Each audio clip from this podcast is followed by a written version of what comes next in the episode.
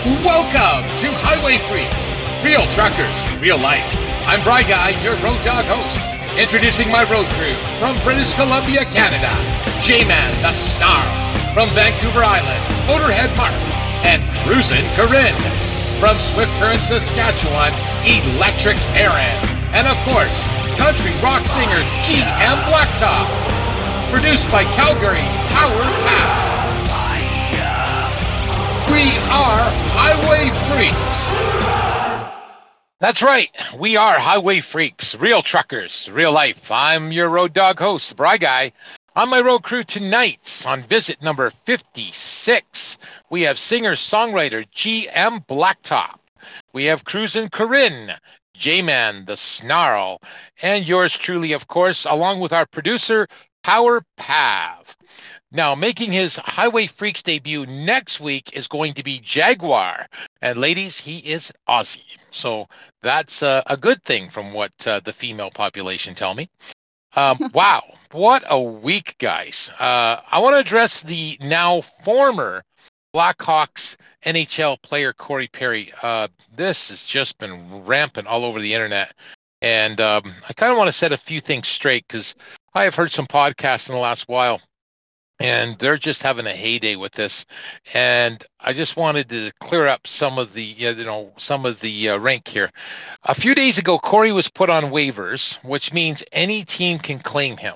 And they would have to pick up the remainder of his $2 million salary with $2 million in incentives. Now yesterday Corey Perry's contract was terminated, meaning no money would be paid farther or further to him. The reason given was he's engaged in unacceptable conduct or behavior. Now, the vicious rumor that has been going full steam on the internet, and I mean full steam, it's picking up, was Corey Perry had slept with rookie phenom Connor Bedard's mother, Melanie. Unequivocally, let me say to date, this is not true. Okay, it's not based on evidence or anything of this kind. According to Frank Seravalli of the Daily Faceoff podcast, the incident was alcohol fueled and took place November 17th in Nashville, Tennessee during a team organized function.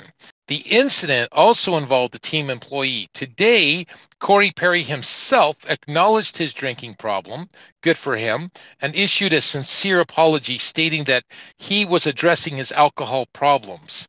Now, Corey is uh, obviously a three time All Star, a Stanley Cup champion from the Anaheim Ducks, and he has 892 points over 1,273 games through 19 NHL seasons.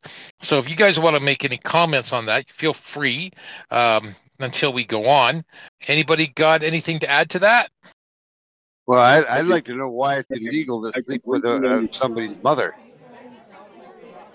Well, it's, it's not, but it's highly frowned upon if it was uh, happening in the NHL.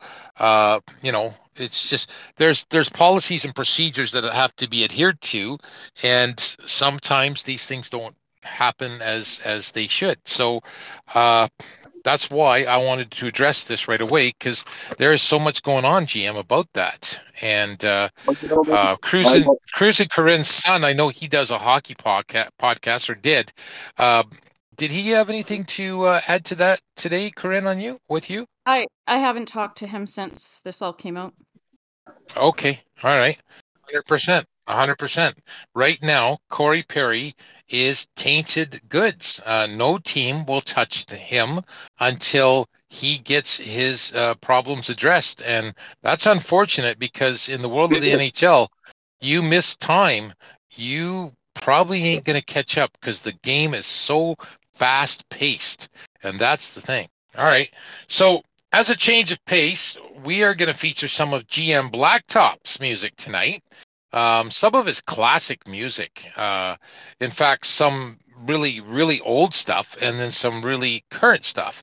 It's from Kisses and Cuddles, The Blacktop Made Me This Way, Can You Get Back Up, Ballerina Dance, and Diesel Kind of Guy. So, and uh, GM will be our new house band uh, well, basically uh, starting in the new year. So congratulations, GM.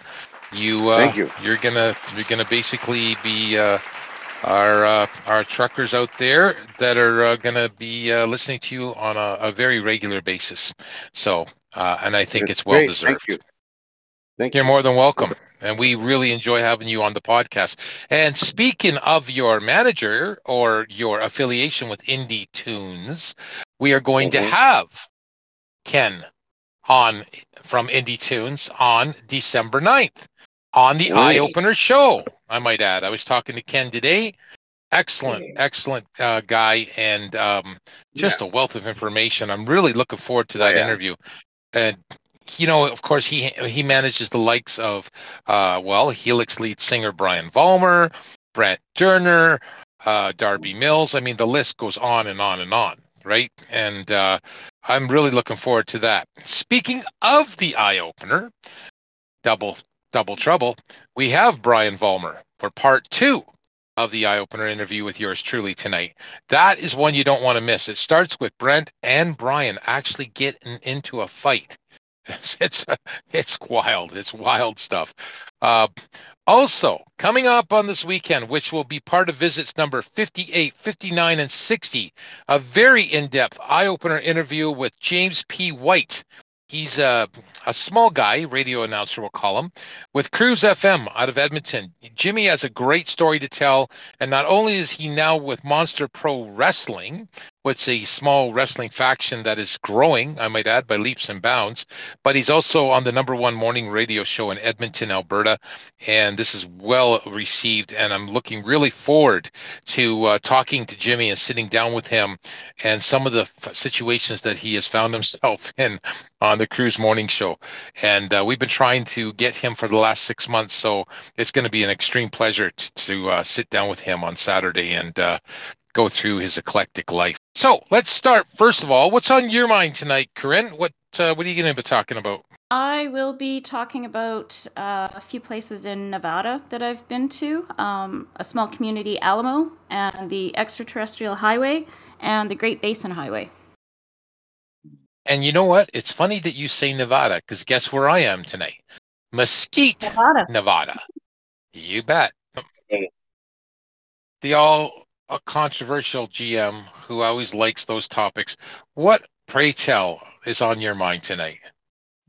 Uh, tonight I'm going to talk about uh, the concept and analyzing the concept of uh, unanswered prayers and uh, and how that has worked its way into our culture over the decades and centuries. Now that sounds very deep, Reverend. My old man was a reverend. I know. I, I'm I'm very well aware of that. I think I interviewed you one time. I'm pretty Yep, sure I he did. That's right. And he was a philosopher too. So And now you're on my podcast. Isn't that Yeah. funny how things work? It truly is. Yeah. Okay, so when we get back, we are going to start with Cruisin' Corinne because she has a great topic. We love her as the travel gal. Everybody does, and we certainly want to hear her latest travels. So right now, we're going to play some GM Blacktop with some kisses and cuddles on Highway Freaks.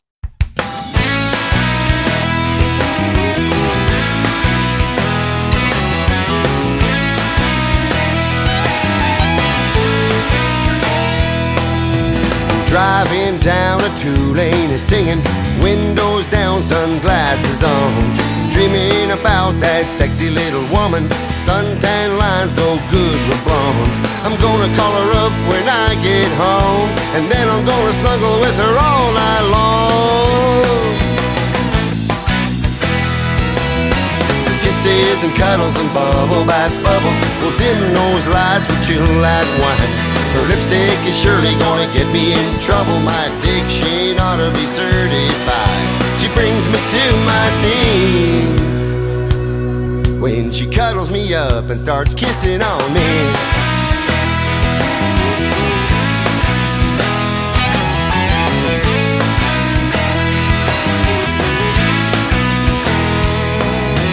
Chinese food at three in the morning. Show me your new bathing suit. I'll pick up my guitar and honey, I'll strum it and sing love songs about me and you. Tomorrow I'm gonna call up the boss. Tell him I won't be in cause I got lost in kisses and cuddles and bubble bath bubbles. We'll dim those lights, we'll chill like wine. Just as I figured, yeah, I was in trouble the minute I looked into her eyes. She brings me to my knees when she cuddles me up and starts kissing on me. Yes, she does.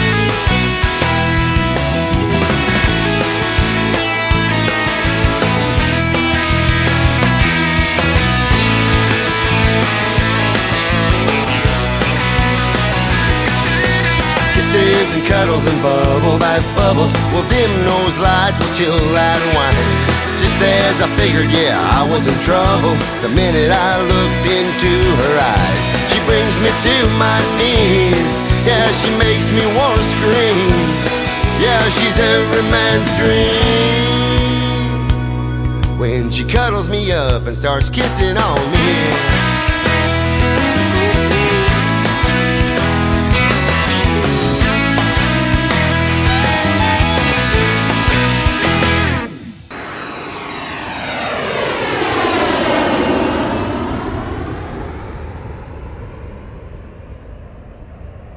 Welcome back. So that was GM Blacktop's Kisses and Cuddles. Hope you enjoyed that. And tonight I am going to share a couple of interesting areas in Nevada that I have traveled through. Uh, they're not necessarily huge tourist attractions or destinations, but they're interesting if you happen to be in that area. On the last few podcasts, I talked about Moab, Monticello, Grand Canyon, and Bryce Canyon. These were part of a three week motorcycle trip I did, making a big loop through the US, hitting on popular destinations. I had researched, pre planned, and pre booked almost all of the three weeks. There were only a few nights uh, towards the last half that I left flexible in case wanted to stay an extra day here and there. And in those three weeks, uh, we tented all but one night. When I looked at maps to see where to head to going west from the Grand Canyon, there wasn't many choices. And you are also heading into very remote, hot, deserty areas. So, when planning these trips, because of my bike as well, I have to take into account gas station locations and the distances between. I don't know why, but Honda put a rather small fuel tank on the Rebel at 11.2 liters. So once I hit about 200 kilometers on my trip meter, I'm already thinking about uh, finding a gas station to top up.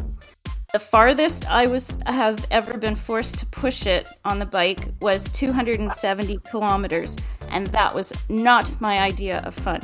I was pretty sure I was going to end up stranded in the middle of Mexico with no fuel. Uh, the Rebel is considered a commuter bike, but I have blown that idea to bits and proven them all wrong currently just under 48,000 kilometers, and the majority is from traveling on my trips. So back to the back to the topic here. Because of uh, a planned destination in the last half of the trip from the Grand Canyon, I was looking northwest for a place to stop for the night. I wanted to go through Las Vegas, but my idea was nixed by my boyfriend at the time. He didn't want to go through the big city.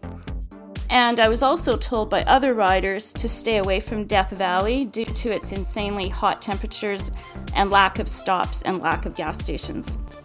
So, in my research, I came across a small community in Nevada called Alamo, which is north of Las Vegas. After looking at their local campsite websites and Google Maps and considering the oven like temperatures that could happen in that area, I chose to book a hotel for that one night stay. I can tolerate extreme adverse conditions when I'm riding and have been caught in heavy downpours, hail, and extreme heat.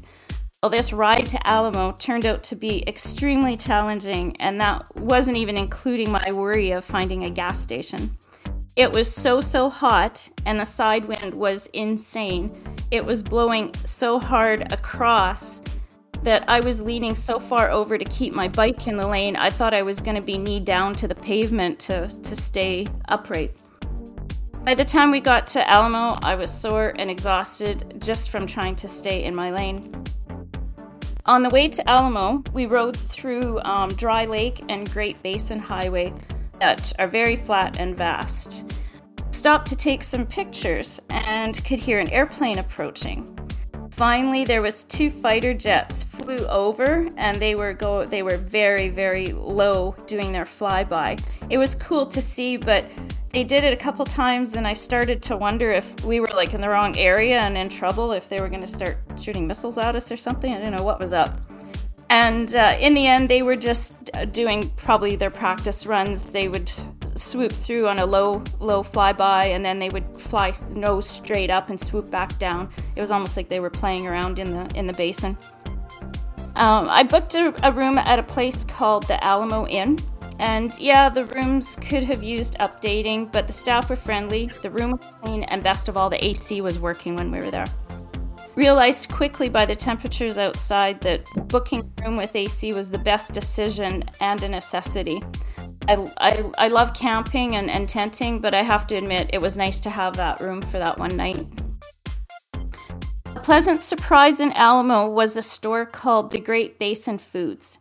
It's a combo gas bar, grocery store, and restaurant um, serving Chester chicken. It was very yummy, especially after a tiring day fighting those side winds all, all day riding there. And another amazing food item the deli served was for breakfast their breakfast burrito. It was huge, it was enough for two people, full of scrambled eggs, bacon, and, and sausage. And I highly recommend checking that place out if you're in the area. Alamo had a unique bylaw when I was there. They were a designated dry town and did not sell alcohol. But from the edge of town, and you look down the highway just outside of town limits, you could see a store or bar, it was a combo, that did. So you could go to that store, buy your beer or beverage of your choice, and bring it back into Alamo to, to enjoy. And this was a few years ago since I've been there, so I'm not sure if they have changed this bylaw bylaw or not. So you'd have to check into that. The this trip's next big destination spot was Yosemite National Park via Tonopah and Highway 375. And Highway 375 in Nevada is also known as the extraterrestrial highway. This was going to be one of the stretches that I might have to call upon the jerry can to get my Honda Rebel to the to the next gas station in Tonopah. So to try to conserve fuel, I didn't make it a race to get there and kept to the speed limit for the most part. And apparently, Highway 375 got the name Extraterrestrial Highway because of the number of UFO sightings in the area. It also runs past the Nevada Test and Training Range, including Nevada National Security Site and formerly Top Secret Area 51. The main town or village along this highway is uh, Rachel, Nevada. Of course, its theme revolves around the aliens, UFO sightings. Um, they've got those boards that you put your face through, get your picture taken, and the restaurants menus revolve around around that topic. So it's definitely a little quirky town, kind of cool to check out if you're there. And so everyone makes fun of the prairies here in Canada, saying things like they are flat and you can see tomorrow and all that kind of stuff. At one point on the extraterrestrial highway, looking straight ahead, the li- highway literally went as far as you could see. There's no curves, no hills. I was curious how far that endpoint was that I could see to the next rise or peak or curve. So I made note of my starting kilometers uh, at that point and continued riding and riding and riding. So I'm going to ask you guys on the panel if you want to take a guess at how many kilometers I rode to get to that endpoint. I'd say a thousand. Oh. Okay, Jim? What was the start point? Yeah, like from that start point where I started clocking the kilometers, how far do you think I rode to the first um, point that turned, like, was a bit of a hill, a ridge, or like that it wasn't straight, straight? Oh, I see. There was uh, kilometers. Yeah, in kilometers. 165. Oh. Do you want to guess, Brian? 705. Oh, you guys are way. It, it was 25 kilometers. I thought that was insane at the time to go to be able to see that far down straight highway. There was no turns or anything. Well, maybe you- you're maybe it felt like truckers. seven. Maybe it felt like 705. Yeah, yeah, I kind of did on a motorcycle for sure. Yeah. So my And, and answer is right. talking to truckers. I'm, I got the right yeah, answer. probably. Well, I don't know if 700 is the right answer, but anyway, Oh, the right answer was 25. That was the right one. So whoever was well, close. that that that sounds like a little bitch answer to me. okay, Holy I'll shit. carry on. 25 kilometers. I see flat road 25 kilometers every day. Yeah, but this had absolutely no no turn in, nothing. Like no bump, nothing. It was You ever been straight- across? You ever been across New Mexico, the White Sands? Mm, No, not yet. No, I haven't been there. yet. Well, try that sometime. It's over by Roswell. Okay. I'll put that on my bucket list. You will like it, but it's way more than 25 kilometers of nothing and straight Okay. and flat. Yeah. Okay. I'll put that on there. All right. So continue on. So um, these hot, dry, flat areas are interesting to see and experience when it's all new. But I have to admit, I prefer riding through the mountains and the twisty roads when I'm on my bike. And I came across this tidbit of information that I thought our panel member Ghost Greg, Greg might like, but he's not here with us tonight. But Tonopah, Tonopah trades aliens for ghosts, offering overnight ghost adventures at a couple of their local hotels, or you can check out the Ghost Mining Park and Ghost Town. Jesus. So, so as I mentioned in my intro, these places aren't huge tourist attractions, but they are very interesting if you have never been there before. Does, do any of you guys have anything else to add? Yeah. Okay. That was very, very good as always, Corinne. Um, yes. I uh, Nice. I definitely know some of those areas because I've driven by a lot of those areas, but I didn't know some of the uh, exact details of, of you know what goes on in those areas. So I'm always intrigued by st- stuff like that. It's really good. When I when I Um, was booking in at Alamo, I was a little bit leery and hesitant. I didn't know what to expect because I knew it was a little small town and and in the middle of nowhere. But it turned out to be just fine. It was a, a cute little place. You, you I have- thought it was a great. You thought it was a great setting for a horror movie. well, with the extraterrestrial highway right after, yeah, Yeah. it could be all sorts of different mo- Might movies. have been, yeah. Yeah. I, I remember one truck stop in particular. I, I just have to throw this in because it's just something that I'll never forget. It was in Laredo. And Jay, I've told you about this. I sent you pictures. It was the most strangest place you've ever seen. It was this massive, massive collection of Corvettes that they, I don't think some of them had motors, some didn't have doors. It was just a line of Corvettes.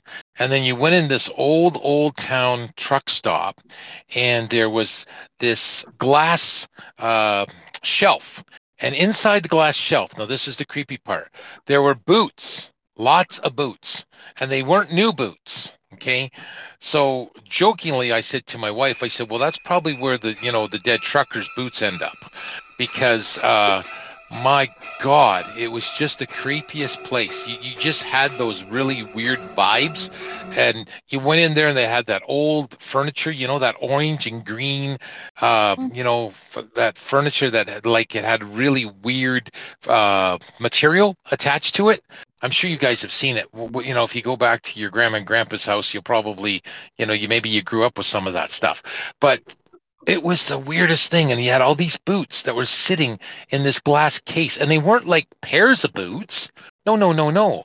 There was like, you know, one big boot, one cowboy boot. So it, and nobody was around. Nobody was around. And so I, I, I ventured into the bathroom because, you know, nature called.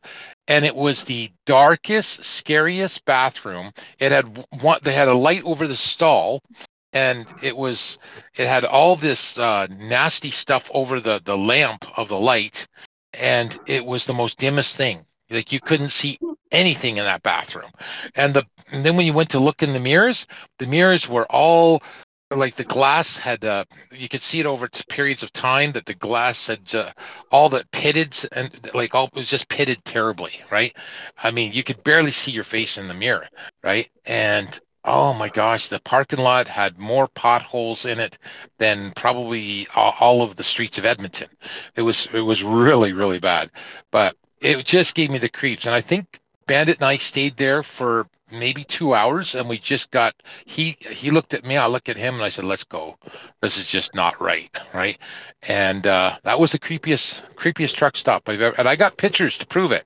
Anybody wants to see them i'll put them on the highway freaks facebook page because they will not do it justice Well, I think I've heard of that place. Well, that's just Um, like that truck. Add to to uh, Bry Like- Guy's boot story. Yeah. Have you guys heard about the feet that it, this was a few years back that got washed up on Vancouver around Vancouver Island? Random Oh, yeah. Yeah. Oh yeah, yeah, yeah. In running shoes. Yep. Yeah. I'm not sure if Brian knows this or not, but it's interesting you mentioned that truck stop because I've heard of that truck stop in the. It was a period of time in the late 70s, but there was a, down that way. There was a whole slew of one-legged drifters that disappeared, and um, pretty sure that's where they ended up. i believe it Yeah, I can believe you.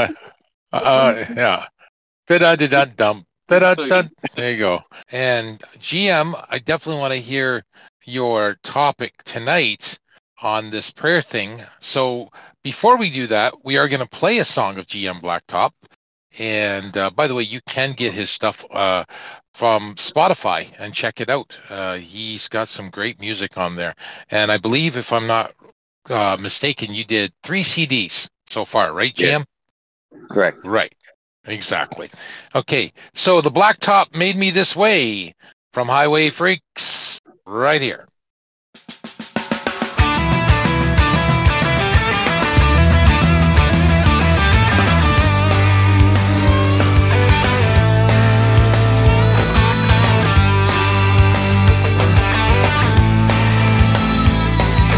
Scream through the night like a hell on wheels. Gotta make Baton Rouge. 200 bucks at the Tennessee scale left me broke, said I broke the rules. Now I ain't seen in the last three weeks, and I feel like I'm going insane. Yeah, the blacktop made me this way. Yeah, 39 tons of steel on steel makes you feel just like a rock. You roll down the road with the talk box on, hammer down but don't get caught. Yeah, six hours late and a dollar shy. My attitude's bad today. Yeah, the blacktop made me this way. The blacktop has got a hold on me. Rolling through the chapters of my life.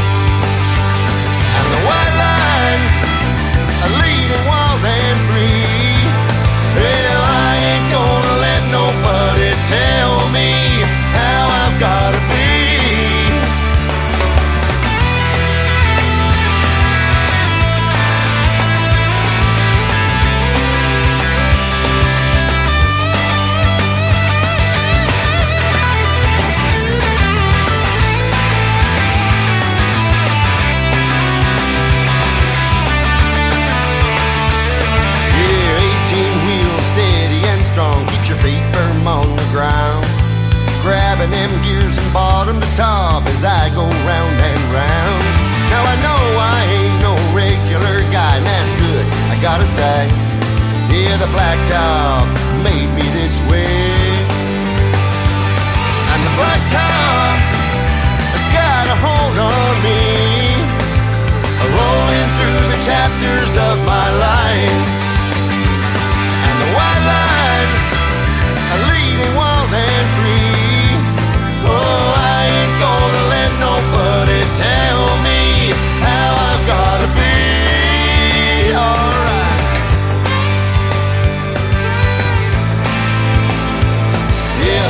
Tower made me this way. Yeah, the blacktop.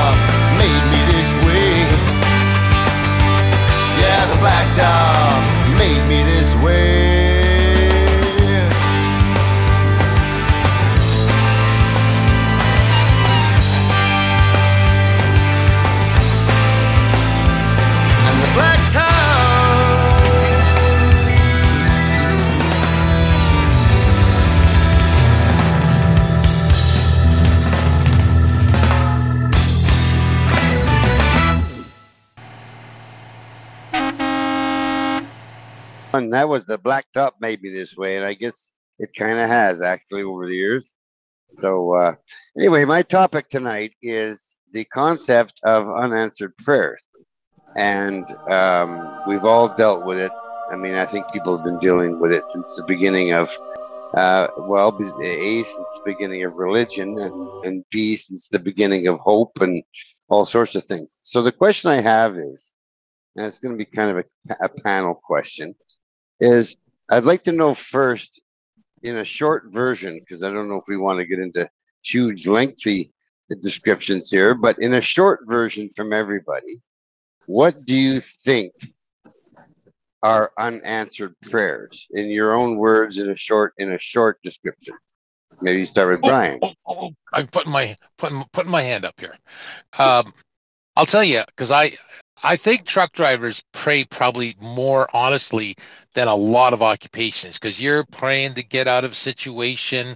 Maybe you're in the ditch, or maybe you know you're you're out in really bad weather and you're going, oh oh please please truck gods. I say truck gods because I believe the truck gods. Please get me out of this. Get me out of this. And I know I know for a fact that I prayed to the truck gods last winter when I was sitting on those railroad tracks that Jay and I were discussing there at the last podcast, because I truly believe there is a higher power out there that does answer our prayers on the road because some of the situations we get ourselves into the, the laws of fix, physics don't dictate that we're going to live they, they but yet i can tell you through my experiences, some of the things I've that's have happened to me. Oh yeah, I, I've I've prayed to the Almighty or the truck gods or what you want. So that's how I would re- I have that's how I would refer to it. GM. Except I'm talking about unanswered prayers. So in order for you to make that make sense for me, would be you praying to get out of the ditch and you never do. Well, no, some some of my prayers don't get answered, and that's that's why No, I get this is what myself I mean. into a lot of shit. No, but So- what you're talking about is how you pray to pray to the higher power to get you out of a mess, and he does kind of thing, or or whatever it is does. But I'm asking what everybody's description of an unanswered prayer is. Like when you have an unanswered prayer, how do you perceive it? How do you process it? I got that answer. God's God's answering somebody else's prayer. He's busy. I'm on I'm on hold. Nope. Yeah, all but that's that's my point. Uh, Okay, I'll, I'll well, Corrine, maybe you could give us a bit of insight on that. I th- I think unanswered prayer. Okay, we all you know wish, ask for things, or pray for things, and um, God, like I'm Christian, so God knows what's best for us and and not best for us.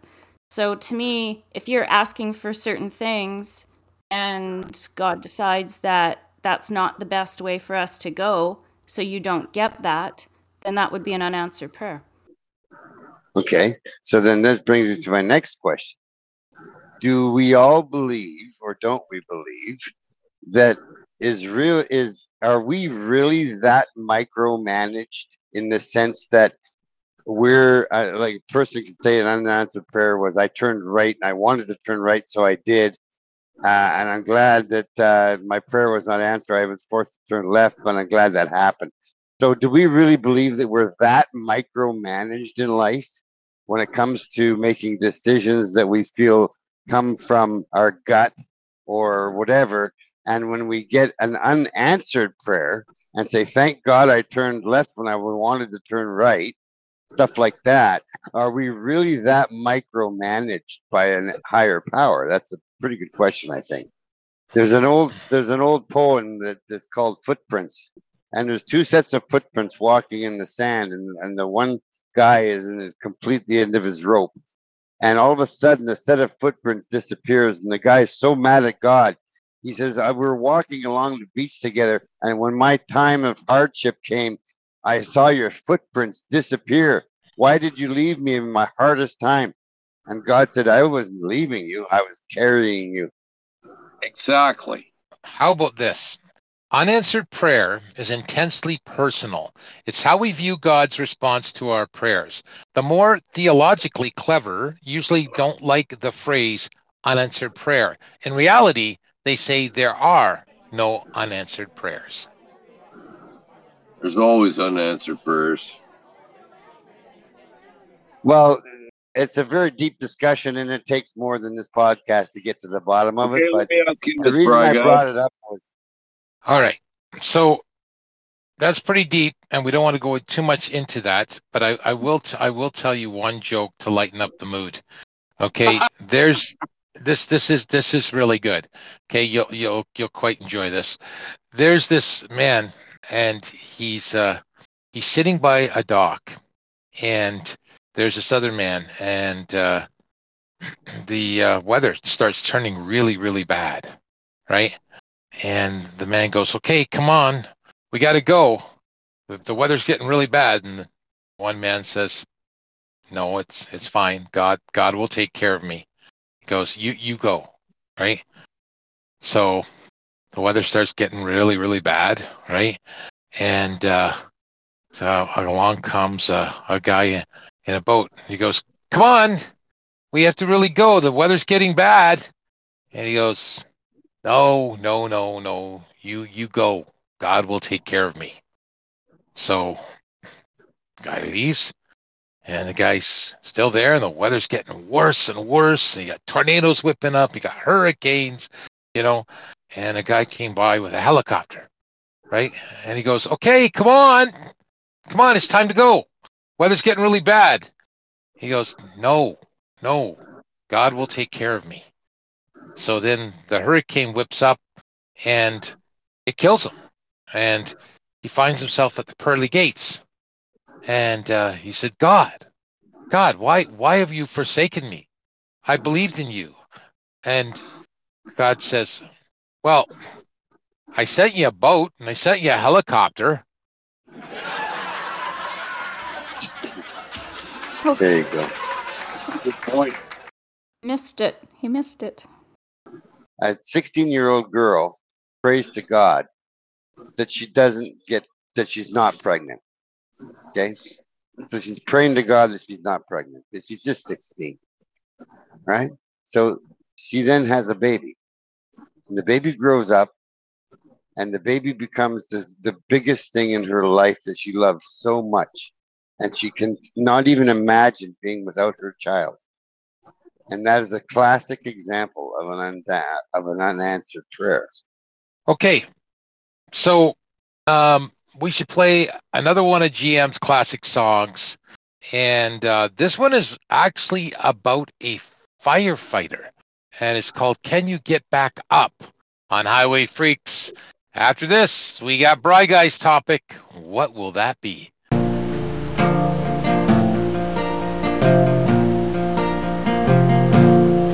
Five years old.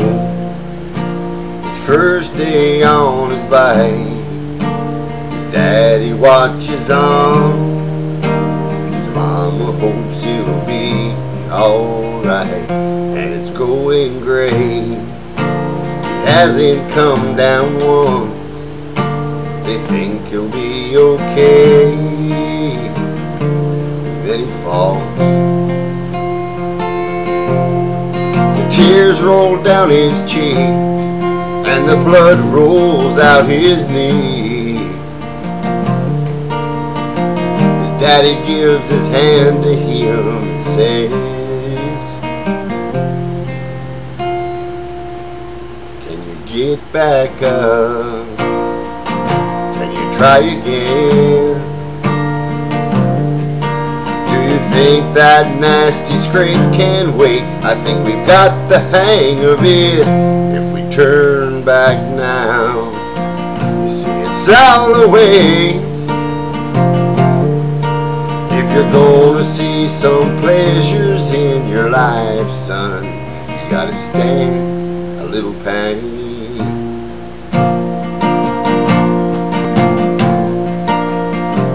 Now he's 21 his first week on the job. The 911 comes in, a fire down on old Diablo Way, and with all he's learned, he thinks he'll do just fine. He can't believe the heat when he finally steps inside. With thick smoke all around him an injured man in his arms. He lifts his mask, he looks at him and says, Can you get back up? Can you try again? Do you think those injuries can wait until I get us out of here? Turn back now, you see, it's all a waste. If you're gonna see your wife and kids again, sir, you gotta stand a little pain. They walk through the front door, arm in arm. Oh, oh, oh. still fighting for each breath. His ran to meet them halfway across the yard with a look he'll never forget. Like the words his daddy said. Can you get back up? Can you try again?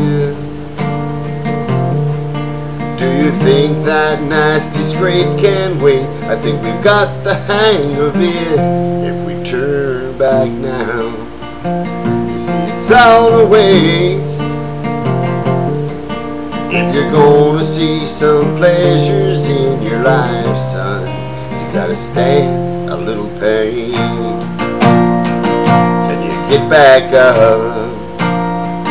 Can you try again? Those injuries can wait until I get us out of here?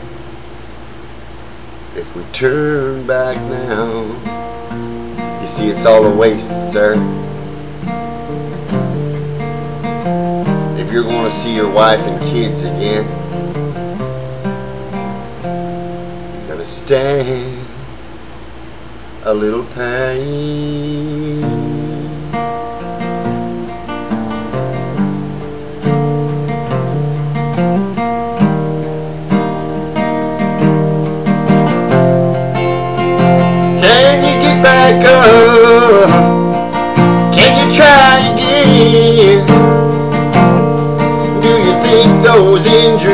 Can wait until I get us out of here? If we turn back now, you see it's all the waste. If you're gonna see some pleasures in your life, son, you gotta stay.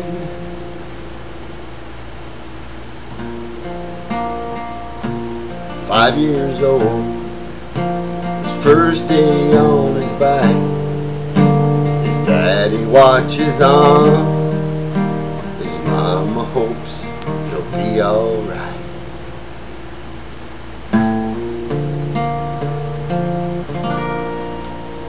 Wow, we're definitely getting deep tonight, but uh, that's all good. Uh, uh, just wanted to say all to the freaks out there if you have comments of any of our topics, or maybe you felt that we should have discussed something, please, we want to hear from you.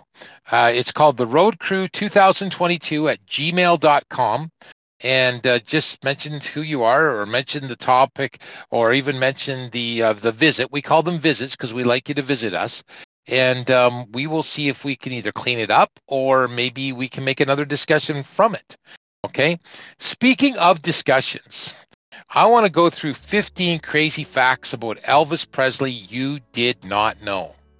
Okay. Let's start with the very first one. Elvis's jet black hair wasn't all natural. Yeah, he he was known for his sleek black hair, but he dyed it as a teenager with, of all things, shoe polish. Anyway, he later upgraded to Miss Clairol 51D, okay, Black Velvet, and a, a, another product called Mink Brown. Now, Elvis recorded his first song at the age of 18 as a gift for his mother for four dollars. However, she never heard the song because the Presleys were so poor they didn't own a record player. So what he did is he released the song publicly a year later, and that song, as everybody knows, was "That's All Right, Mama." Okay. Uh, Elvis Presley's Graceland Mansion is the second most visited home in the United States. Anybody knows what the first one is? No idea. The White House. Okay. I got it right. Following following his death, his ex-wife Priscilla Presley opened the gates for tours, and nearly 600,000 fans visit Graceland every year, compared to 1.25 million that visit the White House. Elvis bought the Memphis mansion for anybody know this one? $102,500 in 1957. That is a king's ransom back then when he was just 22 years old. And he pretty much bought it for his mother. There's no doubt about that. The economic impact on the city of Memphis, they get over 150 million per year from Graceland. Like the from the you know the economics of it, right? Um, a lot of people might not know that Elvis was a seventh degree black belt in karate. He started training in Europe in 1958 while he was in the army, right up until his death in 1977. He showed off his skills in 1971 with an encounter with a very, very famous singer. Anybody know who that is? No. Alice Cooper in Las Vegas. Elvis actually requested Alice to show up at the hotel. Okay, and there at the hotel with Alice was, if you can believe it, Liza Minnelli, Chubby Checker, and porn queen Linda Lovelace. Okay, upon arrival at the hotel, Elvis brought Cooper to the kitchen in the in his suite, opened a drawer, and handed him a loaded pistol, asking Alice to put it to his head. Within seconds, Elvis perfectly executed a flying kick, sending the gun through the air. Then he trips and pins Alice Cooper to the ground by his neck. Very lethal. Elvis also inhaled his tooth cap while filming Jailhouse Rock in 1975. While sliding down a pole in the opening dance number, Elvis lost the cap off his tooth. Now that sounds kind of comical, but it actually got lodged in his lung, and Elvis actually required surgery on set to remove it. The surgery required separation of his famous vocal cords, and everybody said, That's it, he's done. He was hoarse for a few days, but he said, I've got to do this for my fans, and he made a miraculous recovery for them. I truly believe that Elvis did a lot of stuff for his fans when he should not have. That's not a doubt of, a doubt of my mind. Elvis's jumpsuits, let's get into that. They gained about 50 pounds during his complete tours and his runs, and he started wearing iconic jumpsuits in the 1970s. Each of them weighed about 25 to 30 pounds. In later years, they became more intricate with embroidery and jewels, and some weighed as much as 75 pounds. Elvis' heaviest jumpsuit was his most expensive and iconic, was called the American Eagle, which was known as the Aloha, where, where he, of course, was on tour in Hawaii when he did that tour, and he wore that, and it was worth seventy or sixty-five thousand dollars back then. Today, it would cost four times that amount to make the same suit. That's over two hundred thousand dollars. Okay. Elvis is the second most paid de- deceased celebrity. Okay, who's the first one? Anybody know? Michael Jackson. Michael Jackson. Right. The King's estate raked in $100 million, just $15 million behind the King of Pop. Number one spot, Michael Jackson. Despite being dead for over 40 years, Elvis Presley still sells out 1 million albums each year. The King of Rock had a twin brother.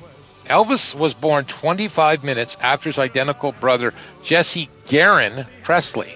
The two were born in the parents' two room house in East Tupelo, Mississippi.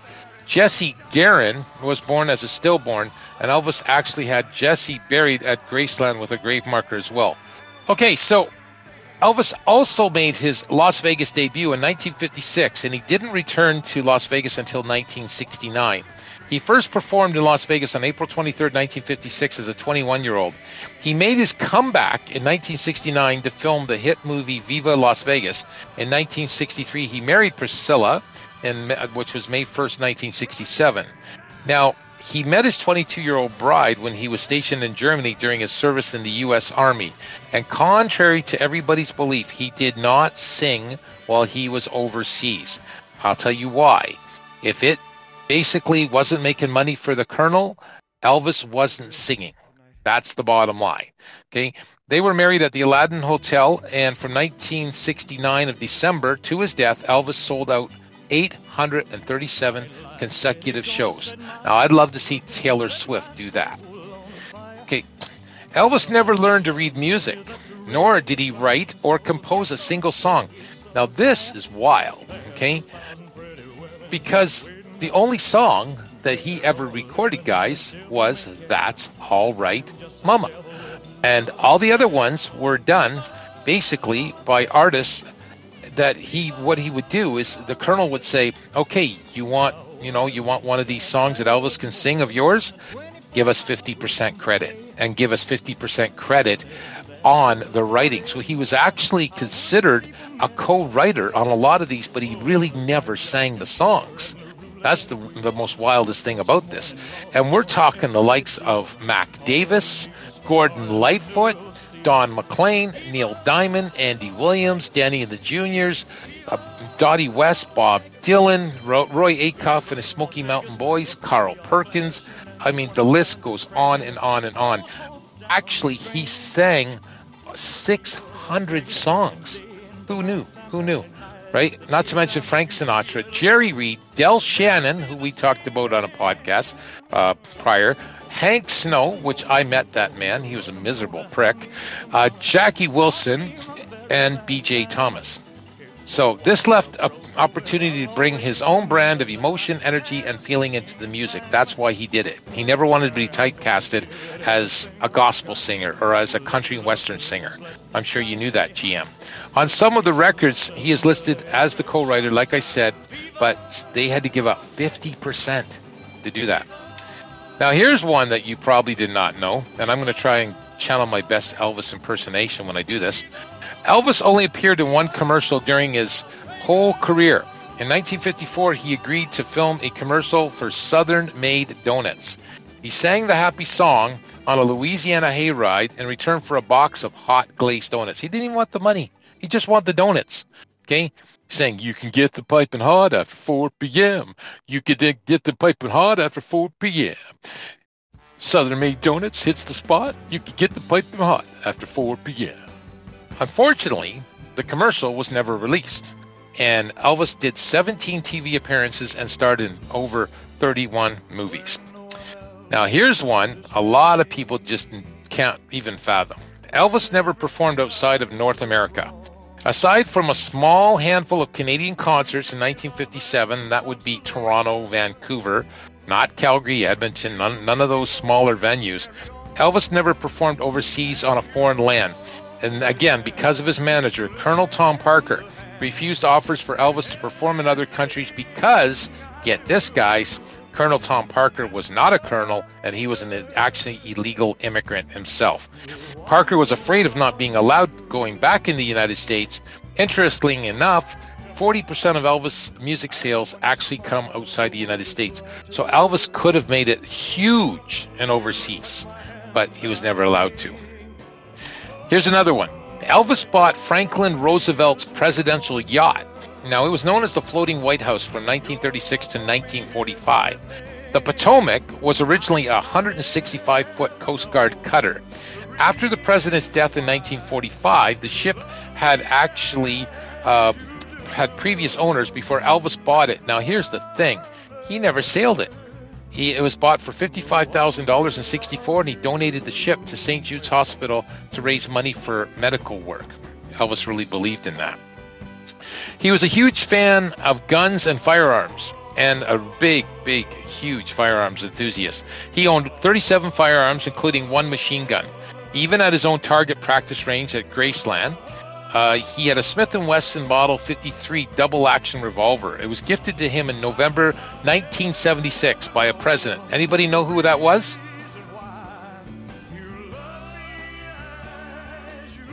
Anybody? President Theodore Roosevelt. Okay, and nine months before he died, he had got that. The revolver had a bald eagle holding a 13 star Betsy Ross American flag on one train, a gold momentum flanked by stars on the other, plus the Liberty Bell on the backstrap. And now, in recently, it fetched $199,750 at a Rhode Island auction company on September 6, 2023. Elvis boarded all planes with a gun despite it not being allowed. He got away with that. In 1956, Mr. Presley was given a .410 Winchester shotgun. He obtained marksman and sharpshooter badges uh, for the M2 carbine as well as the M1911 and M1 rifles during his time in the Army. He also served as a deputy sheriff. Now, this one I didn't know. In Shelby County in 1964 and actually owned a Colt government model for safety at Graceland. He was paranoid about safety at Graceland as well. Uh, now, let's get into some weird things Elvis ate. And they are weird. Peanut butter and banana sandwiches. Okay, that's not so bad. But then he throws in a couple slices of bacon, fries them up in batter or bacon fat. He also had a thing called a fool's gold loaf. It was a hollowed out sourdough loaf stuffed with an entire jar of jelly and an entire jar of peanut butter and a whopping pound of bacon. Throw it in the oven, bake it up. That's your fool's gold loaf. Party meatballs. Little bacon wrapped in beef meatballs completely fried breakfast every day. He had breakfast every day. There was all fried. We're talking refried beans, uh, half a dozen eggs, bacon, ham, sausage, hash browns, flapjacks, which would be pancakes, uh, hand baked rolls, and of course, coffee. Okay. Uh, for a snack, he'd have things like hot dogs loaded with sauerkraut with lots of soda, of course. His favorites were Pepsi, Nesbitt's Orange, and Shasta Black Cherry. Okay, uh, you ever heard of a burned and bacon sandwich? Well, Elvis ate lots of those. Um, basically, it's burnt bacon crumble atop a massive spread of mayonnaise. Then you have canned black olives and chopped uh, pecans. And then you sandwich it with the bread. And yeah, that's your sandwich. He also had barbecued bologna sandwiches with barbecue sauce, basted with vinegar, lemon juice, red pepper, salt, cooked in the oven for basically a half hour between two slices of bread. Then you pull it out, you smear another jar of barbecue sauce, and cook it for another 15 minutes. Bon appetit. Okay. Uh, it's it's very interesting to note that in some of these things that Elvis ate, well, number one, they weren't healthy, but number two, he ate these on a regular basis. So we're not just talking like once a week or whatever. We're talking like, you know, four or five times a week. He also had co- coconut cake. Now, this is one of his favorite dessert his mama made him. It was packed with sugar, milk, and a dozen eggs, and of course, a bag of coconut. How about fried dill pickles, fried in pure lard oil to crispy golden brown in a large batter? Um, it is interesting to note that before Elvis Presley's death, he was consuming, and this is sounds really exaggerated, but 100,000 calories per day. And he was apparently to have weighed 350 pounds upon his death. And it was confirmed as hypertensive cardiovascular disease with arteriosclerotic heart disease. That's how Elvis uh, passed away uh, not very pleasant. But uh, if you look at what he was eating and consuming, you could probably understand how he kind of let himself go. And it is sad because, you know, this once, uh, you know, amazing singer, you know, basically was, you know, left to uh, a diet of what we just described, not to mention prescription pills, where he had actually prescribed uh, somewhere of a 20,000 pills, about 8,000 pills a year. So, um, I think Jay, you mentioned it in the morning. He was hopped up on pills all the way tonight, and how he performed, uh, just no one knows. But he did it for so much for his fans. So those are facts about the king that you probably didn't know. GM, I know you were influenced by Elvis uh, with your music. Anything you've got to add to what by? Yeah, uh, I got a couple of cool things. Uh, one really cool thing, but I can tell you a couple things. The whole thing with Colonel Tom, Tom Parker was the fact that he couldn't he couldn't, you know, leave the country. So he kept kept Elvis back. But there was a rumor back then that he came from Eastern Europe, and there was a bit of a rumor that Colonel Tom Parker uh, in the war was Nazi. and uh, nobody ever really proved that. But that was uh, that's one of the reasons they say he he was such a a hidden guy and why he was so secret is he had a secret past that he didn't want anybody to find out about. So that was one of the things. The second the second thing is Elvis had a um, and I have uh, my my mom adored Elvis to the point of crying, and I was a huge. He was an in, huge influence on me in my writing and and stuff. But um, he also had a side of him that was just ugly. He was a very uh, the guns thing was very reckless, and he was given all the keys to many cities and stuff. But they he had a, his crew around him called the Music Mafia or the Memphis Mafia, sorry, and they they were a pretty tough crew. And uh, Elvis, through a lot of his shows, uh, they weren't all glamorous. Sometimes, as Jay said earlier, he was so high on stage he didn't know up from down. So it was a really sad story. Um, but amazing guy and gentleman, as you said, in, in most of his situations, very generous. Uh, blah blah blah. And the most amazing thing that I've had, I I had a uh, I was lucky enough to live in Memphis for five years. Um, I had a trucking company there and whatnot. But the coolest thing is Elvis was a, I think, in sixth degree uh, black belt, and uh, he he trained from a guy named Kang Rhee in the art of Paso and uh, Elvis had his fifth degree black belt. Anyway, to make a long story short, when I was in Memphis, I trained at the same facility Elvis trained at. And believe it or not, he was 75 years old at the time. But I was actually trained by Kang Rhee.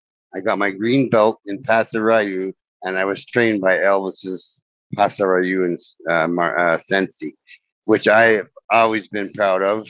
And uh, I think that's a pretty cool story. So let's let's let Corrine have the last word here because she hasn't uh, partaked in this. What do you what what do you have to say, Corrine? I don't remember. I was quite young, so I don't remember everything um, about Elvis. I enjoyed his music, and uh, I do remember the day he died when they announced it on the radio. Um, I was my mom was uh, I was living in Edmonton, growing up in Edmonton. My mom was getting ready for an Edmonton Eskimos football game to go, and uh, I was I was at the kitchen table doing homework or something, and um, it came on. They announced it on the radio that he had he had passed away, and my mom just lost it. She couldn't stop crying over it. Yeah, it was a big day for sure. Funny, if you go to Yeah. Vancouver, go to Vancouver, outside of the Vancouver Sun paper headquarters, you'll find a scratched in the concrete Elvis lives.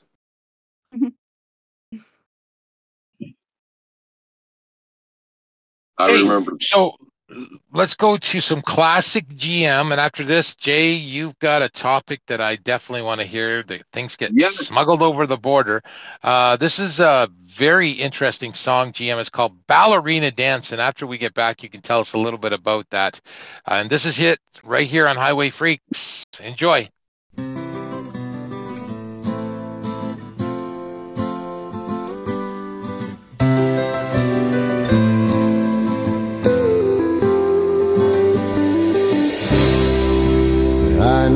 Never saw more beautiful.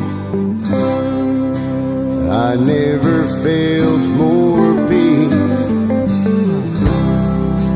I never heard music so clear in my ears. Moving like angels singing slow like a river flowing, graceful and strong. The stage disappears, brings you to tears.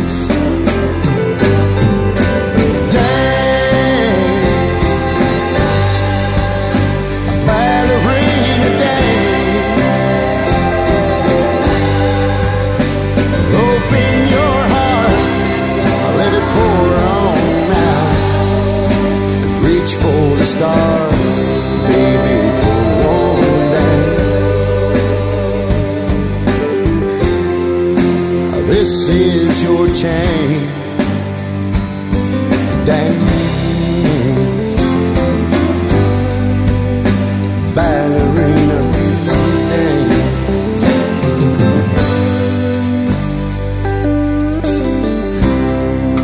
Time stops to lose listen. Cherish this moment we're in. It just don't get any better than this. Just like a kiss from an angel.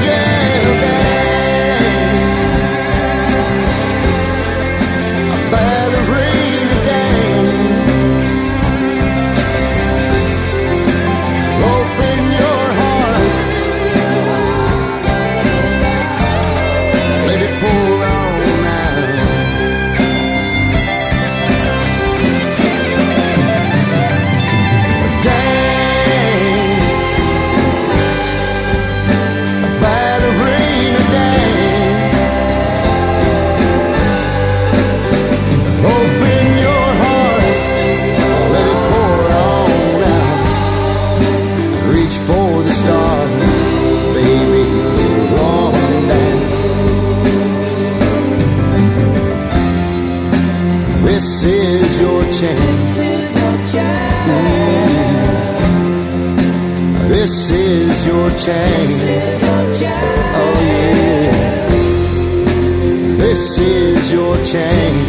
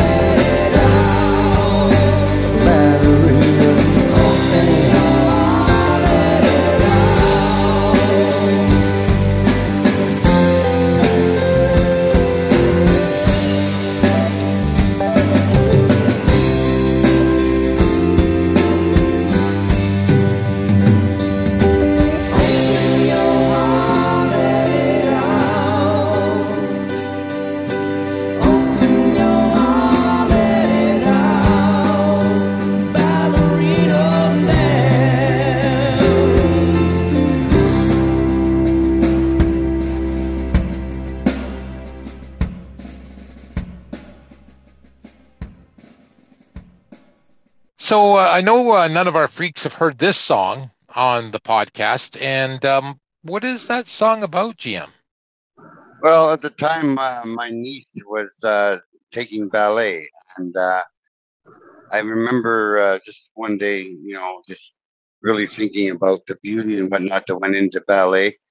So the song was written about a young, or not a young girl necessarily, but a girl who is just, uh, you know, captures the moment of beauty in her in her ballet and about her dreams of becoming a ballerina um, and uh, just you know really reaching for the stars. And I, I wrote that song in a, in a, in a moment of uh, you know kind of a emotionally um, charged with the beauty of uh, of this ballerina reaching for the stars.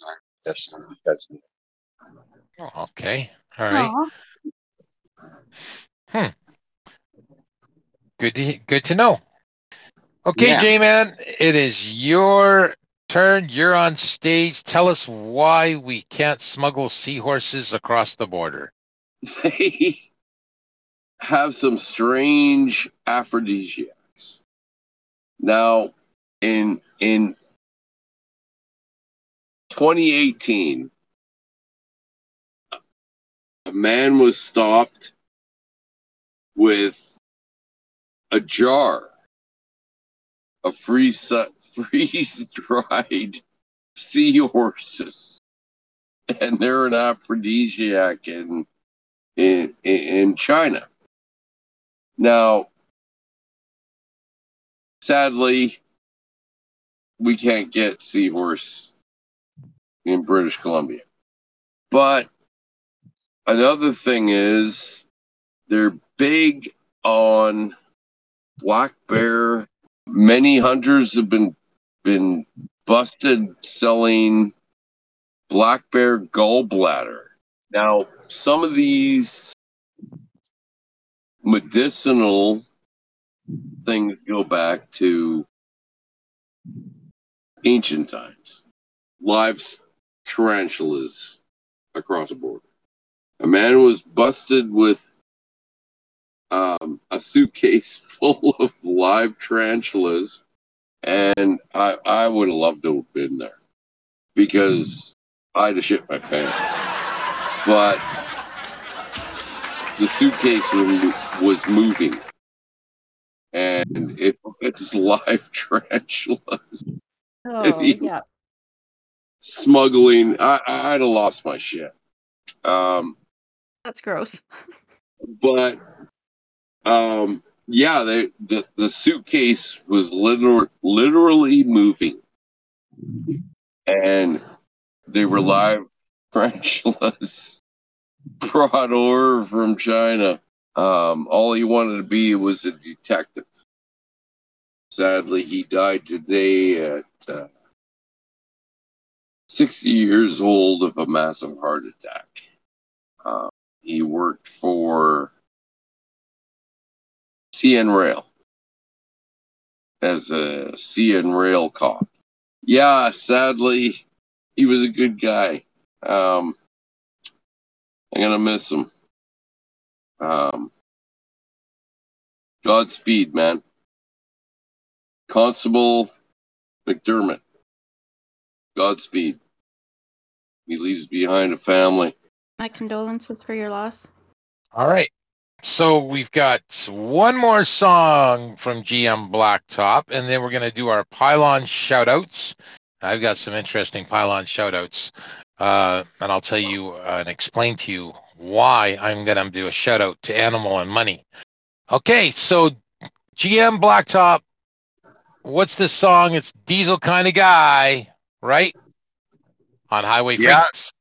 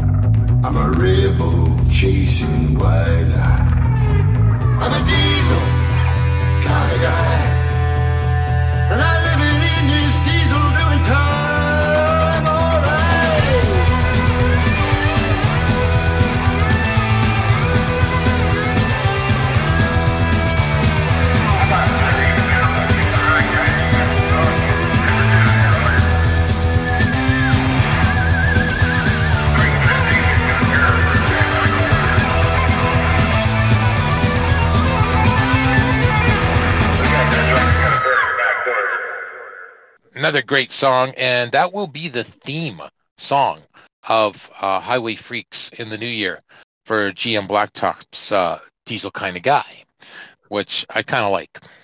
But anyway, Cool. last night I was on a reset in Ontario, California, and I was there for like three days. And uh, we have these flyers that we had done up quite a while ago, and I decided to hand them out. And um, you know, when you're walking around with your dog for almost three hours, you get some interesting characters out there.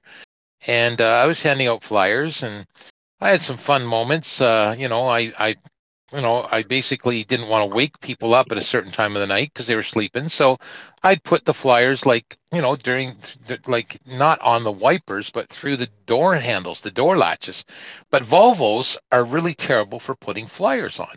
So I, I try to fit one on this, uh, this one door, and the door opens up.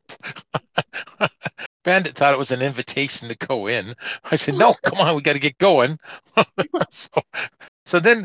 I go to another one. I go to another one. And this guy's. I come up to him and I, I do my my usual pitch, and he's uh he's there's a candle burning in the the the front part of the dash, and he's passed out, completely passed out, right? And I'm thinking, oh my god, like you know, if this if this guy was to you know suddenly tilt or something, that candle could tilt and cause fire. So I try to waken him up.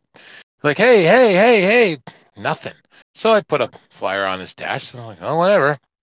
And then I meet this guy, and he's a spitting image of. I mean, do you remember that that uh, that Muppet that's called Animal on on the the Muppets? This guy is the the living, breathing version of a human, and it's got a big thing on the door, Animal, right? And I start talking to him, and he goes, "Yeah, yeah, man, I'm going to listen to your podcast." He said, "Can you give me a shout out?" And I said, "Yeah, I'll give you a shout out." So, um, and he, you know, he was connecting right into that podcast right there and then. So, Animal, I give you a shout out, and then this really neat uh, colored guy, uh, Money, same thing. Okay, I give you a shout out. So you guys both get blue shout outs. Okay, and then um, this uh, real nice couple. Uh, I was talking to her more than him. Um, never got their names, but I give you a red pylon shout out because that was really cool. Okay, and then we have a black pylon. I always have a black pylon, don't I, Corrine? Oh yes, we all yes, yes, we all do. Yes, We have absolutely. So, and I I give a black pylon shout out to the planners of my company, which will remain nameless for now, because again, you guys suck. Okay, you not proactive. You let me sit there for another day, losing money, and you think that I would be able to pick up something yesterday, but instead it was this morning. So there's my shout outs and my pylons as well. Uh, let's go over to GM. You got some pylon shout outs there, bud? Yeah, pylon shoutouts today. You know, I really have. I, I had a couple of days at home, so I, I really didn't have any pylon shoutouts other than my fiance. She's uh, she always gets a pylon, a great pylon, because she always does a great job getting me ready to go back on the road and that kind of thing. And uh, no black pylons. I haven't had anybody, you know, step on my toes today or yesterday or the day before. And uh, for the guys, uh, I don't know. The guy, at the the guy at the border today, he was a nice guy. We talked about football, so give him a violent shout. All right. Corrine, you always have them. Uh, I don't have any red ones, but uh, for blue one, I will give to GM Blacktop in congratulations for becoming our new house band. Oh, thank you. You're welcome.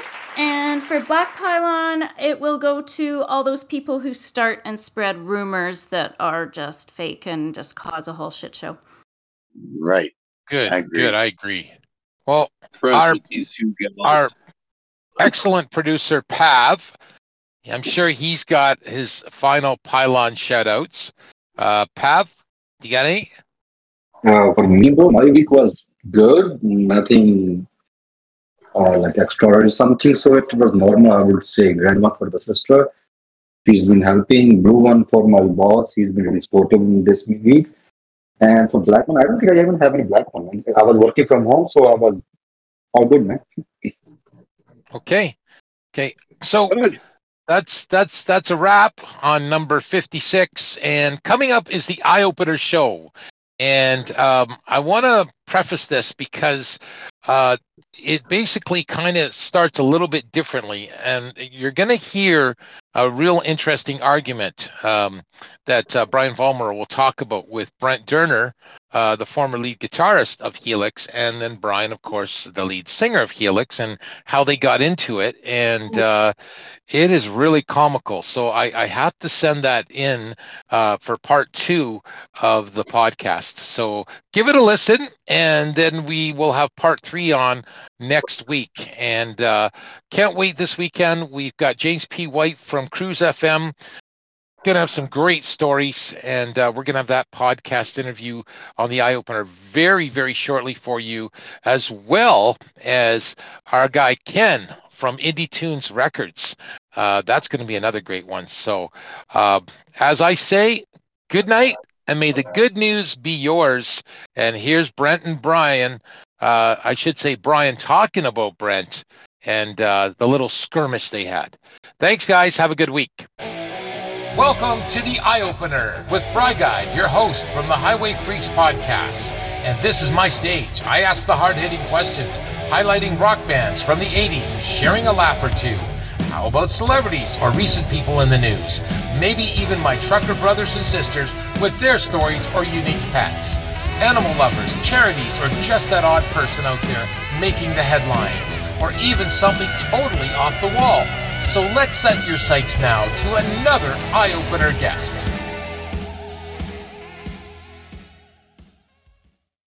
well, Brent I'm said you might have. Brent says to me, "I hope you catch him in a good mood." That's what he said to me. so uh, I know Brent and I talk quite a bit. So Has he Uh, ever I told you about the time when you nearly got in a fist fight? what's that? Did he ever tell you about the time when you nearly got in a fist fight? No, no. You, I'll, I'll let you. I'll let you tell that on the air. On, on the. That's funny. Oh yeah, yeah, yeah. I think it's a funny story.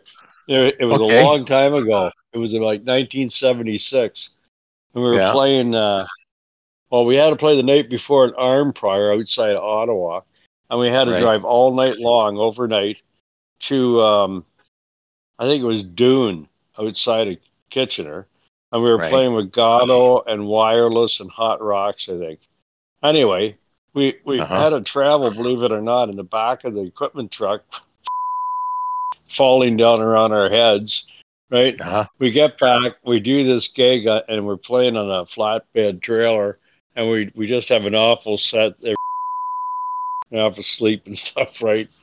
Anyway, we come off into this trailer, and uh, Brent's going, "You." We're going back and forth. We're right at each other's throats, eh? And Right. uh, Brent went and grabbed his. I'm going, "Come on, let's." And Brent takes his. He had an SG. He had a, one of those burgundy colored SGs. Yeah. And he took it to the door and he had it like a, a baseball grip on the net neck. And he stepped outside the door and he just flung it. And it went flying up into a tree like a frisbee and it stuck tree.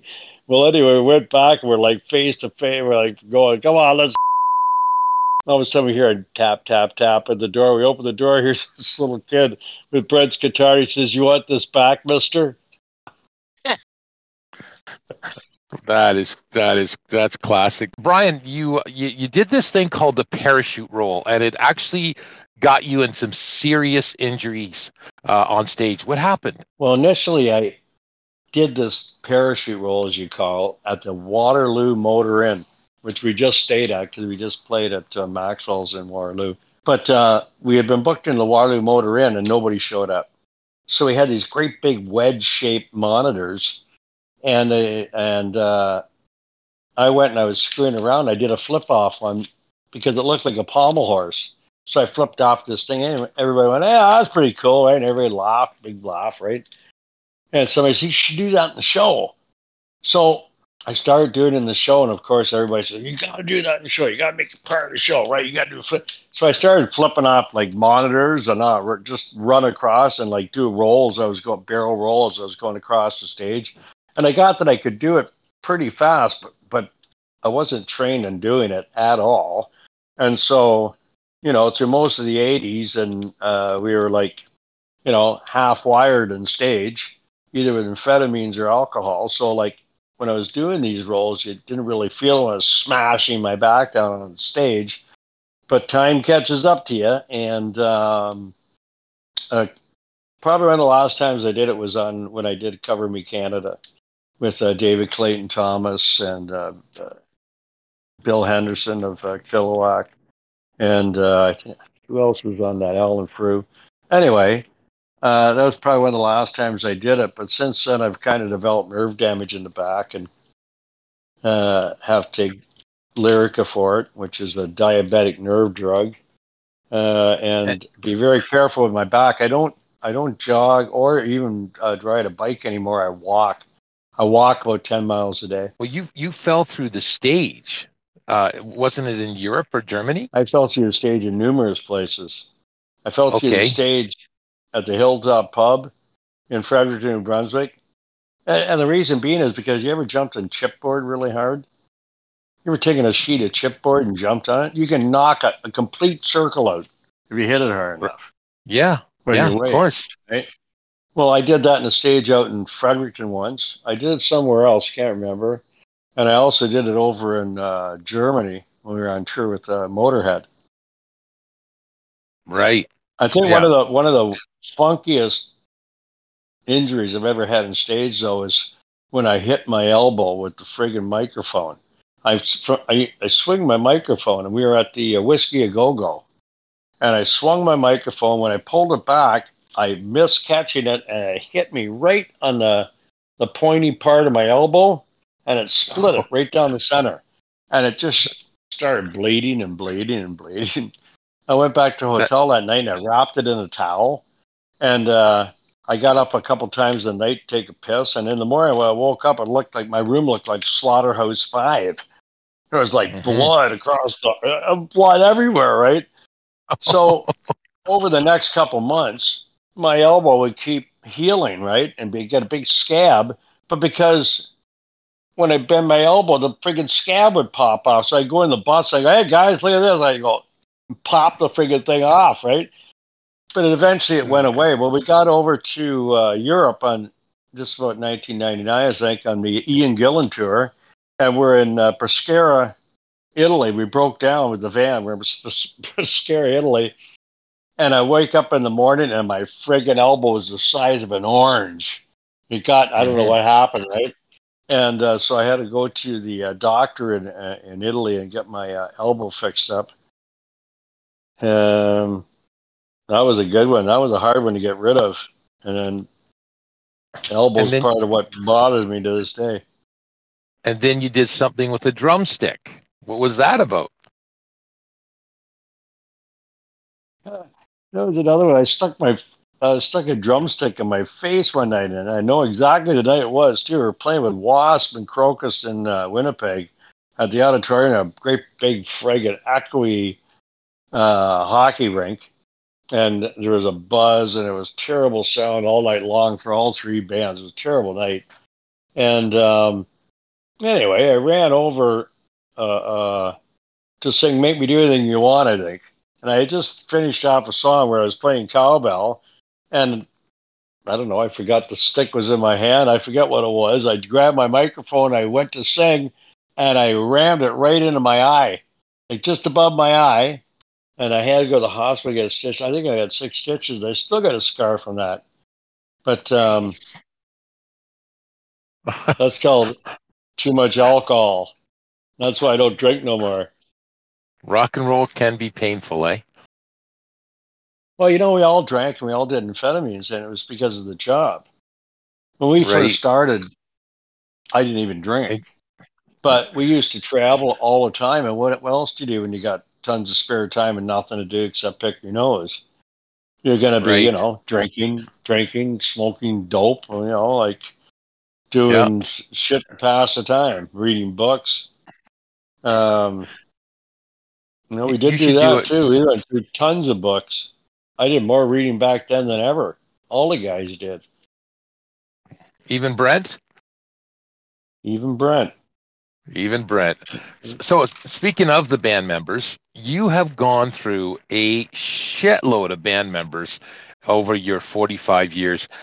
Um, you know, I mean, uh, my band, I, I mean, I, I, like Def Leppard and they've gone through a few people, but compared to Def Leppard, you have gone through insane amount of people. Why, why do you think that is? And, you know, can you elaborate on some of the people you've had in your band, Brian? Yeah, like, uh, first off, your question on why so many members, well, we, you know, we are 50 years old and the core lineup that people know us by, which is uh, myself, Paul Hackman, Brent Doerner, Greg Fritz Hinz, and Daryl Gray, right? That lineup was actually together for a long time. It was together from 1983 to uh, 1989. So that was mm-hmm. the six years of our. But um, a lot of changes happened to the initial years of the band. Like guys like Bruce Arnold, uh, Keith Zurbrigg, um, who else? Don Simmons. They all left. Ron Watson. You know, so all those guys left during you know relatively. Uh, you know, beginning of the band when we first went on the road, and then once mm-hmm. Brent left, then Denny Bilicki come in, and then you know, during the '90s, things really started to fall apart, and it was whoever I get to play for me. Really, um, I was regarded as a has-been, washed up, done, you know, baked, uh, over mm-hmm. in the mm-hmm. business, and um, I just kept going, and eventually got the original lineup back together, and then Brent had to drop out eventually, eventually because of health problems, and mm-hmm. uh, just kept yeah, going. Yeah, Brent is still connected to the band, isn't he? Yeah, I still somewhat, talk to Brent all somewhat. the time. Brent Brent does videos for me still, uh, posters, all sorts of things like that. Yes, which brings me to Eat Sleep Rock. I want to talk about that video because I I saw that for the very first time and uh, you know two days ago and I laughed my butt off. It was it was great and, and the music is um, amazing, amazing. But uh, I want to play one of your all time big time hits Heavy Metal Love, which is a song about Joan Jett, as I understand. Is that correct? That's correct. That's correct. Yeah. And did you ever play with Joan Jett on stage that song? Never. Never. And does Joan I don't, Jett I don't know even that? know. She, I, I, don't. I don't even know if she knows that song's about her. Really, really. So, did you have a, like a, a bit of a crush on her at that time? Well, I just had this uh, general type of uh, stereotyped idea in my mind of what a heavy metal love would look like, you know. Okay. Black leather and white lace and right, and rock right. and roll and Joan Jett just so popped that, into your head, right? Well, originally when I wrote the song, when I wrote the lyrics for it, I was on my way home. I had forgot my stage clothes, and we were playing in Seaforth, Ontario, at the Queen's Hotel. And I was driving home, and I heard this song on the radio. It was something like my rock and roll baby. It was something like that. And I thought, well, I should just write a song called Heavy Metal Love, kind of like a play on same type of title. And when I got mm-hmm. back, Brenda, or I should say Paul had this lick, and we wrote the whole song, like five minutes. The next day we put it on stage and we played it every day since. Uh, and that and is became your, arguably the, biggest, the band's biggest hit. Yeah, biggest hit to date. Exactly. Yeah. Okay, so let's play Heavy Metal Love on HiWay Freeks, the eye opener show, right here.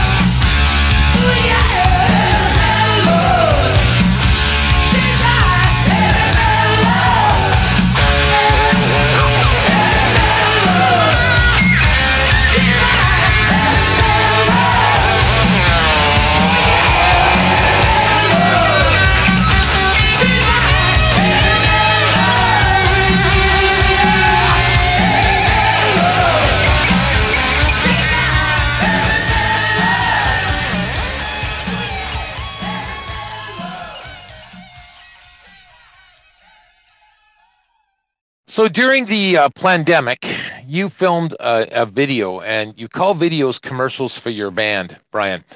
Um, Eat, Sleep, Rock. Tell me all about it and how did you uh, manage to create it? Well, it's kind of a one trick pony when it comes to the effect, but I like the effect so much I wanted to use it. And Brennan showed it to me uh, with somebody else he was working with. And it was only a couple seconds because it was a very time consuming process to make it happen to make it look like it did. I think um, it has something to do with taking every sixth frame out, or I can't remember exactly what it was. But we had to play the tracks.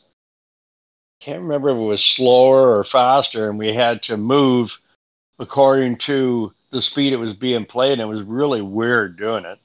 Um, we did it all separately because of COVID. We couldn't be there together, so everybody came in separately, and then Brent had to put them separately on the stage. So we're not actually on a stage together. And uh, that's what we came up with during COVID. And it, it is it's so catchy. Like if uh, MTV was around today, I, I could tell you that'd be the number one video they'd be playing. Um, and uh, uh, of course, we got a uh, lot of great stuff out there that you know we we do it as best as we can with the money we have nowadays. Remember back in the day, we were operating with a hundred twenty-five thousand dollar budget per video right? From now EMI. we're dealing with like now we're dealing with a thousand to fifteen hundred because you don't make any money on videos, so that's why a lot of bands don't do them. Even even bands like Def Leppard, they probably don't spend more than say six thousand dollars on a video. It's pretty mm-hmm. cheapy, right? So, right.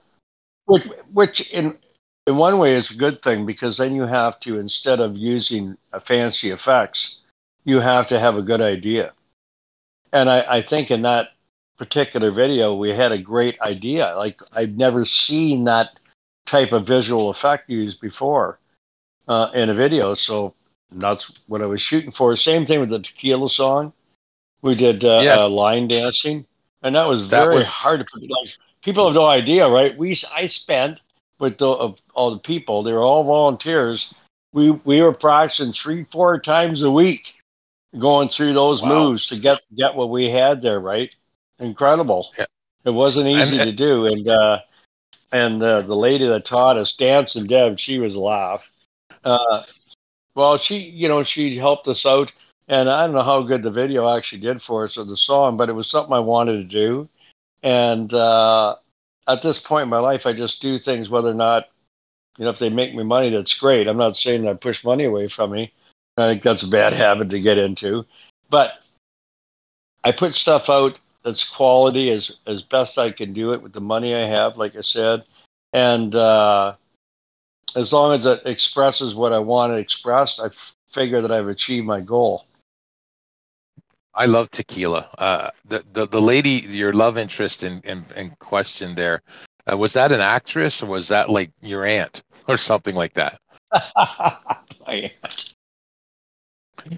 Uh, that's a person I know back home in London, Ontario, and she wanted uh, really bad to be in a video. So I approached her, and uh, her husband said okay, and uh, yeah, Tequila Wanda. That is classic. I, that I really like that video. That that made me laugh. Um, that's some of the beauty of, of, of you know doing some research for these when you do these interviews. And, yeah, her, her real you know, name Shirley McCarthy. That that woman. Okay. And I've known Shirley. Okay. I've known Shirley. I've known Shirley for a long time, and uh, that's why I wanted her in the video. But um, you know, I, I, thought it worked out well. I had a lot of fun in that video, especially when uh, Daryl's in the crib.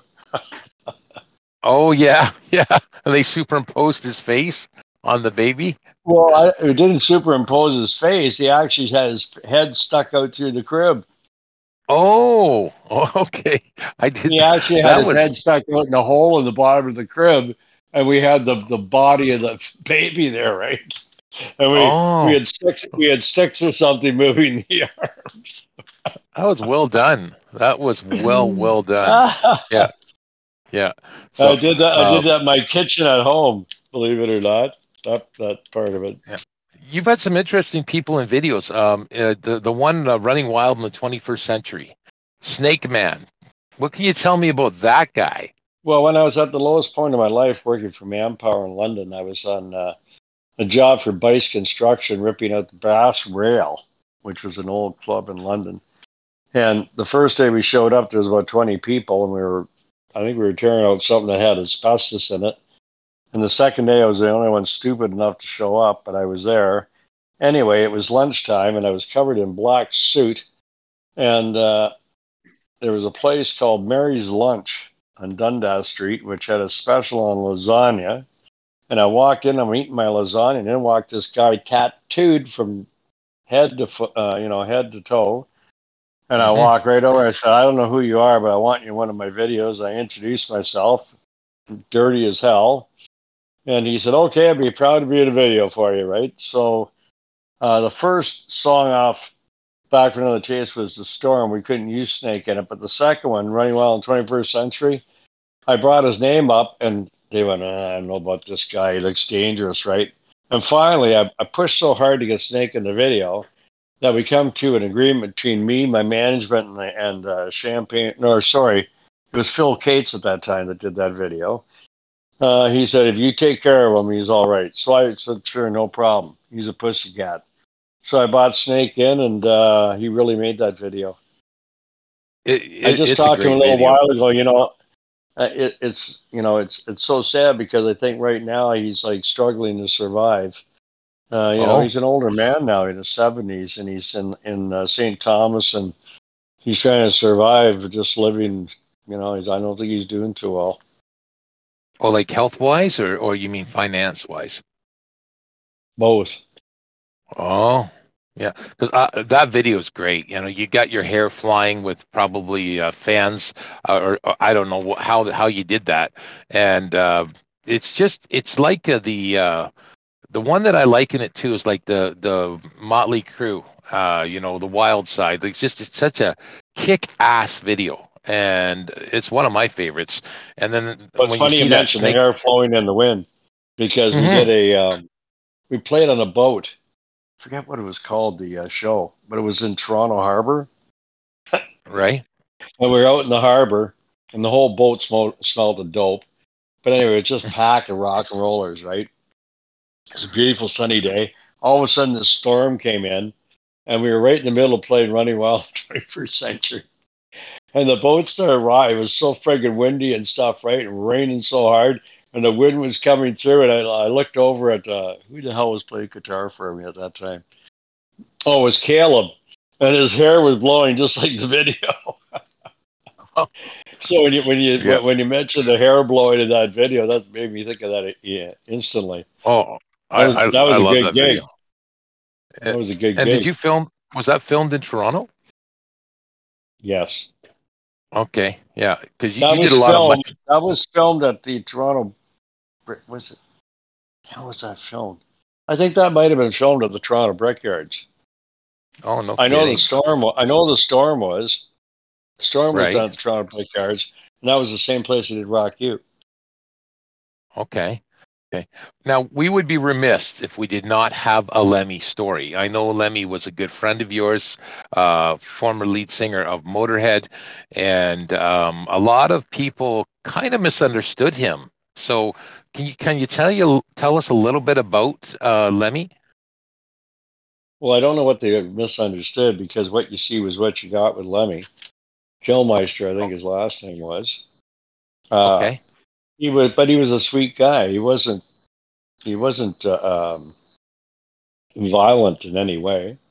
He wasn't uh, vulgar or nothing when you talk to the guy. But he was a fun. He was a funny guy, is what he was. And Right. um, I was talking to his drummer. Uh, help me here. Who is his drummer? Plays Oh. the Scorpions now. Oh, you got to go. I I Well, got I to played in Sweden with him a couple of years ago, and he told me, he said, you know, Lemmy died. And I said, Mhm. no, how did Lemmy die? Well, as you know, Lemmy was living down the street from the Rainbow. Right. And he used to go down the Rainbow, and he, so much so that people would come to the Rainbow just to see if they could catch a glimpse of Lemmy and buy him a drink. right. So when he was down at the Rainbow, he used to always play the Pac-Man machine there. So when he knew he was dying, he phoned up the Rainbow and he said, "Look it," he said, "I'm dying. I wonder if I could have the Pac-Man machine at my apartment, uh, get it installed here, and when I pass away, you can have the machine back." or buy it. I can't remember exactly how it went, but anyway, they said okay, no problem. So they bring the machine down, the Pac-Man machine. and They're installing it in his uh, house or his apartment. And It was Mikkey Dee, by the way. Brian, Mikkey Dee. Mickey, told, Mickey, Mikkey Dee. Mikkey Dee. told me this story. Okay. Right. Well, anyway, okay. according to Mikkey Dee, the guy's installing the Pac-Man machine. He looks over at Lemmy. Lemmy's sitting on the couch looking up at the ceiling. And he says, Lemmy, he says, you all right? He says, what's the matter? Lemmy goes, so I can't no more. I can't do drugs no more. Right there. So Lemmy, and that's how Lemmy died. Wow. Wow. That's that's pretty potent. Absolutely. I got that story straight straight from Mikkey Dee. No. Yeah. Must, yeah. must be true. But like you know, I had yeah. a lot of funny things happen with, with Lemmy and me. Um, like I said, a very straight shooter. He told me of uh, roading for Jimi Hendrix.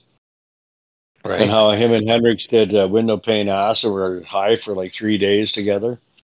He wow. told me about uh, being in Hawkwind, uh, jumping. Uh, somebody jumped off stage dressed as a frog into the pond in front of him. Uh, he he was pretty hardcore. He he he kind of he he was definitely the epitome of of uh, uh, a heavy rock band singer, and and uh, well, kind of the life that one being a lead. speed freak. When he talked about being a speed freak, he was talking from personal experience. I can assure you that a hundred percent. Okay. Those guys did copious amounts of crystal meth. Like I mean, large amounts. Like I'm talking like lines like a quarter inch deep and a quarter inch wide kind of lines. And Jeez. um and drink. They'd stay up drinking for three days, not go to bed. Can you imagine that yeah. doing doing crystal meth and drinking alcohol and, and playing? And playing, right. All right, yeah. and you know, Lemmy live to be what, seventy three years old. Yeah, well, it's it, it doesn't it just doesn't always justify the type of lifestyle you lead. You can still uh, you can still uh, get into your seventies too, right? So especially those well, rock. I mean, look at look at Keith Richards. Keith Richards is a medical miracle on stage. like he should be dead, right? Well, yeah, but you got to remember with Keith Richards, right? He only does the best. He doesn't do any street drugs. He's doing pharmaceutical grade friggin' heroin or whatever the hell he's doing. Okay.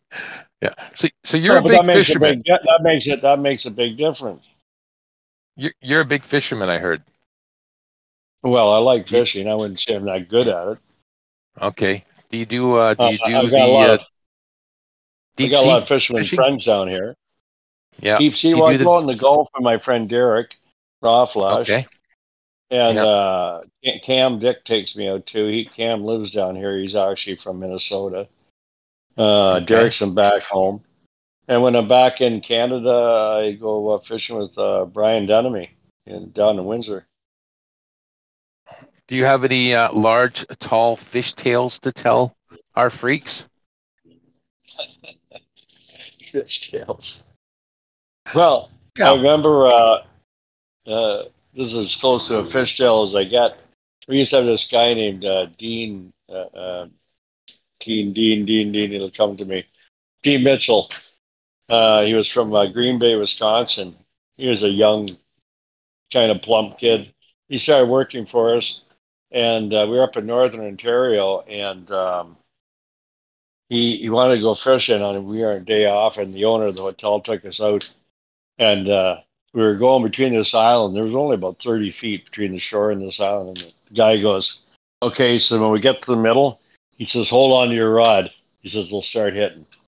We're going, Yeah, right, buddy. Sure enough, we got to the center and our rod's just like bent right over. Well, this, you know, Dean Mitchell was from Green Bay, Wisconsin. He'd never really seen Canadian fishing.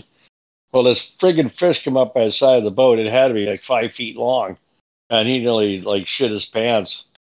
Um, that's as close as I get to a big fish story. I'll, I'll i could tell you one. I uh, I jigged an uh, 85 pound halibut in 40 feet of water in Hardy Bay in Port Hardy, and Have you ever jigged? Uh, have you ever done jigging? What? Yeah, just no, I haven't. Okay. Do you know what jigging is? Not really. What you're taking a bobber and just jigging it in the water? It, you, you're taking a three prong hook with a mm-hmm. line and you're dropping it all the way down to to the ocean floor, and you're basically bouncing that thing up and down. That's all you're doing. Oh yeah, yeah, And- yeah. Okay, and then the, the fish hooks onto that thing, and you have rubber gloves because the line will run through your your hands like at lightning speed. And if you don't have these gloves on, they got little bumps. You will it'll cut right into your hands, and um, the fight's on. You got to you got to land a fish literally with a long line and and pull that fish in. And Well, I went uh, fishing in Costa Rica, and uh, we didn't even bring them in. Like uh, the, the Costa Ricans that were doing the boat charter, they pulled them in. They had heavy, heavy gloves on because we Mhm. caught a couple. I think we caught three sailfish, which we couldn't bring in the boat. We could only bring them up to the boat for a picture, and we had to let them go. And we Right. caught a, uh mahi mahi, which was like close to six feet, and uh, it was huge. We ate that one. It was huge. And uh, That I would- caught a four- that'd be something to land. 14 That pound- yeah, fourteen pound tuna. wow. So um, you know they had gloves on when they're taking those fish out. Yeah. Do you have a boat, Brian? No, I have lots of friends that have boats. Oh, okay. I, I, I thought you might have a boat. Thought, you know, you name it the Helix or something. No, N- never No, thought of I'm getting a- a boat? no, Really? Oh, okay. So you are a landlord at an Airbnb uh, that you you own, right? Does that do you still That's own an Airbnb? Okay. Let's play. The house is on fire from Helix on Eye Opener on HiWay Freeks.